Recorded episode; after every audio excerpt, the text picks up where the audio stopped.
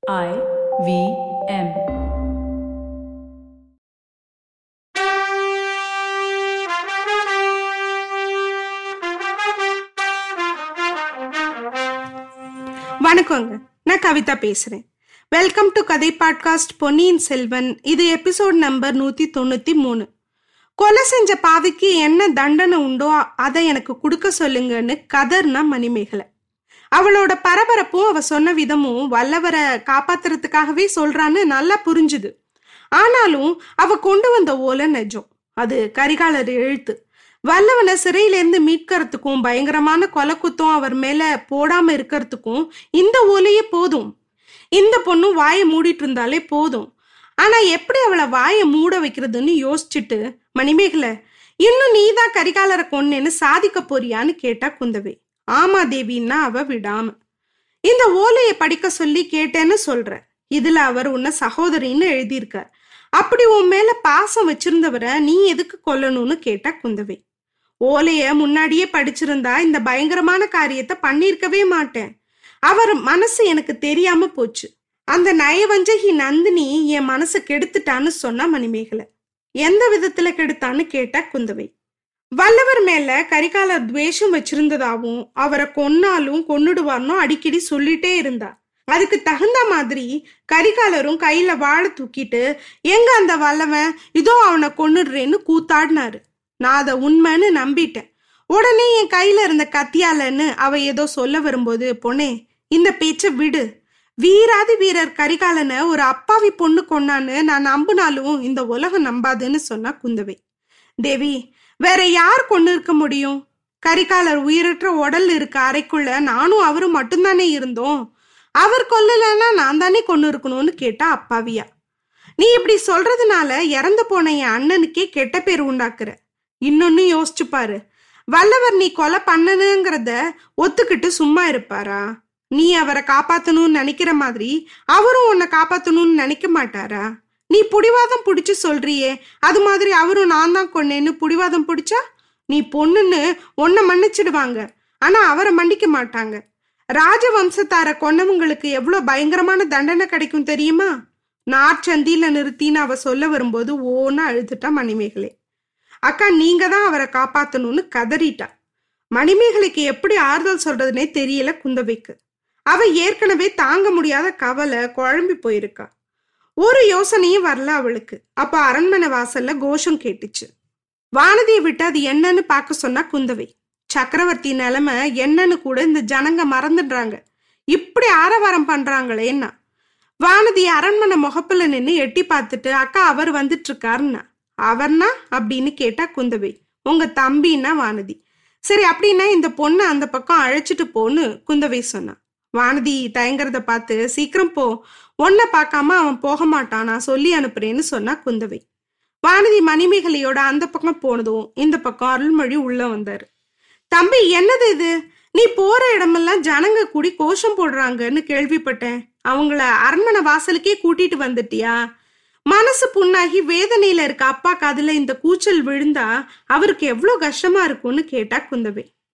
நான் என்ன செய்யறதுக்கா? எனக்கு மட்டும் மனசு வேதனை இல்லாமையா? கரிகாலரோட வீர திருமேனி எரிஞ்சு சாம்பல ஆகிறதுக்குள்ள அருள்மொழிக்கு பட்டோன்னு கோஷம் போட ஆரம்பிச்சிட்டாங்க. இந்த கோஷம் எனக்கு கர்ண கொடூரமா இருக்கு. பேசாம யார்கிட்டயும் சொல்லிக்காம எங்கேயாவது ஓடி போயிடலாமான்னு கூட தோணுது. அப்படி செஞ்சா இன்னும் குழப்பம் அதிகமாயிடுமோன்னு பயமா இருக்கு.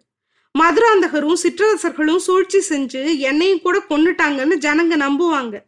அதனால ஏதாவது விபரீதம் ஆயிடுமோன்னு நினைக்கிறேன்னு சொன்னாரு பொன்னியின் செல்வன். ஆமா ஆமா அது மாதிரிலாம் பண்ணிடாத தம்பி. அந்த எண்ணத்தையே விட்டுடு. ஜனங்க நினைக்கிறது ஒரு பக்கம் இருக்கட்டும்.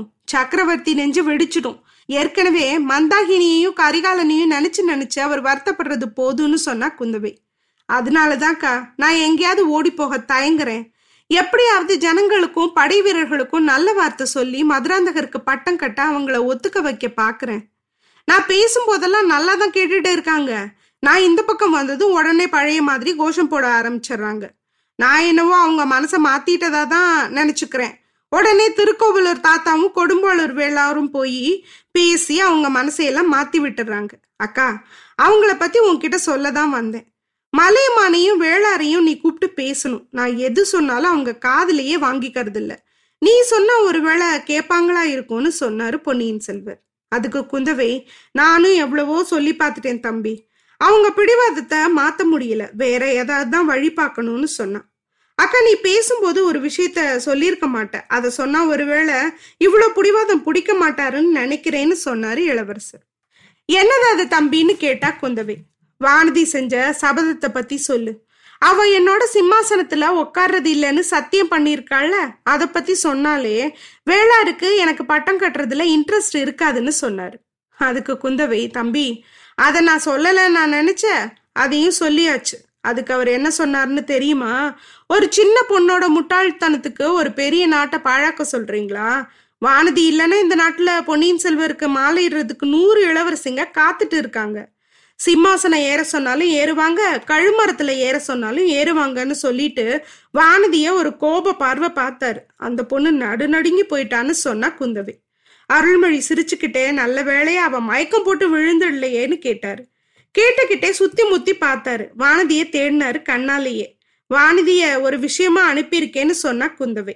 அக்கா நீயும் வானதியும் என் கட்சியில நின்னீங்கன்னா ஒரு மாதிரி சமாளிக்கலாம். நாம ரெண்டு பேரும் சக்கரவர்த்தி கிட்ட போவோம்.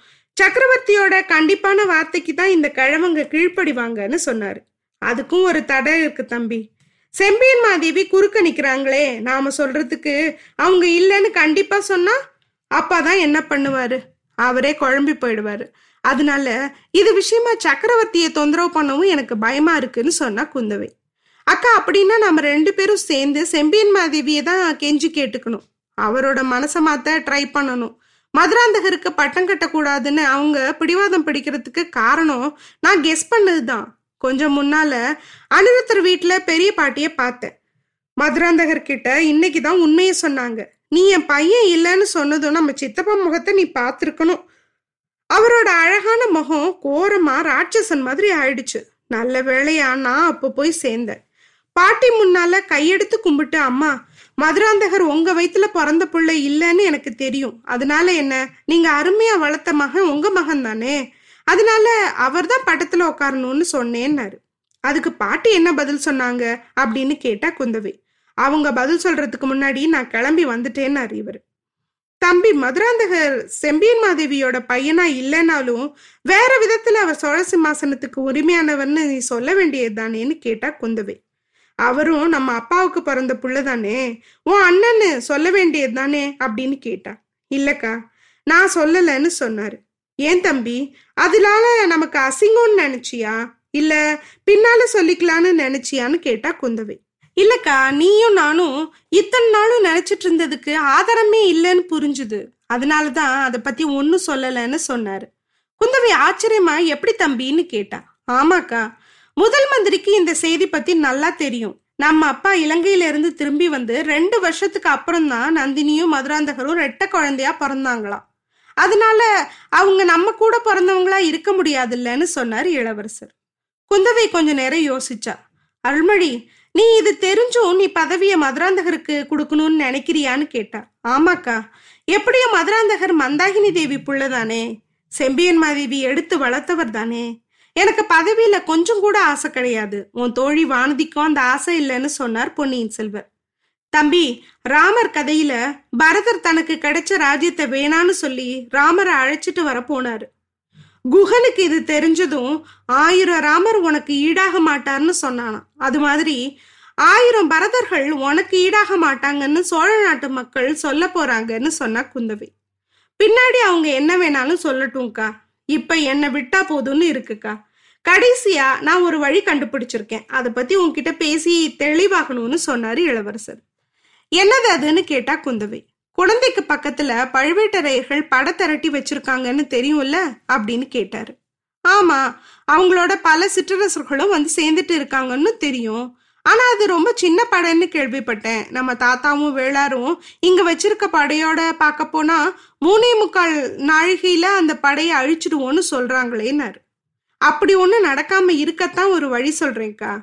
ஒருத்தருக்கும் தெரியாம நான் மட்டும் ஒரு குதிரையில போய் பழுவேட்டரையர்கள் கிட்ட என்னை ஒப்படைச்சிட போறேன். அவங்க என்ன சிறையில போடுவாங்க. அப்புறம் நம்ம தாத்தாவும் சேனாதிபதி பெரிய விழாரும் ஒண்ணு பண்ண முடியாதுல்லன்னு சொன்னாரு இளவரசர்.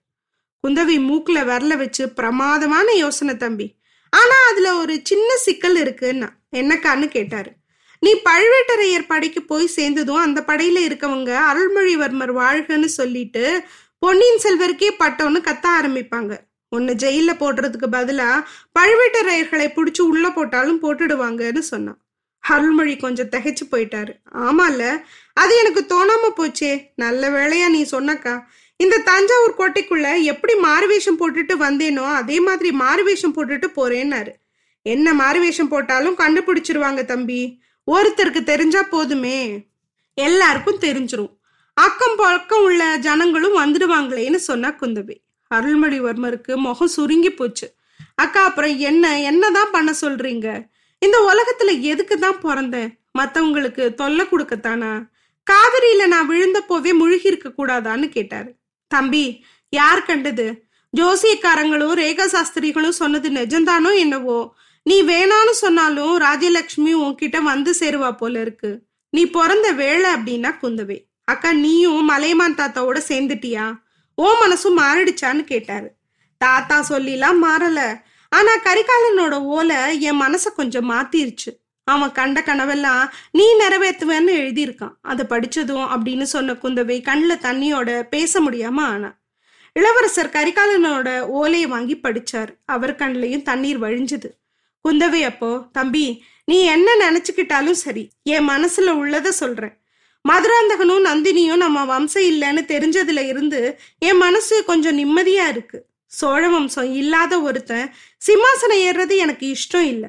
பாட்டிக்கிட்டையும் மந்தாகினி தேவி கிட்டையும் எனக்கு மரியாதை இருந்தாலும் அவ்வளோ என்னால விட்டு கொடுக்க முடியாது. மதுராந்தகனுக்கு பட்டம் கட்டுறத என்னால சகிச்சுக்கவே முடியாதுன்னா குந்தவை. அதெல்லாம் சரி வல்லவனை எப்போ ரிலீஸ் பண்றீங்க? அதை பேசுங்கப்பான்னு சொல்ல தோணுதில்ல? அடுத்த எபிசோட்ல என்ன நடக்குதுன்னு பார்க்கலாம். அது வரைக்கும் நன்றி வணக்கம்.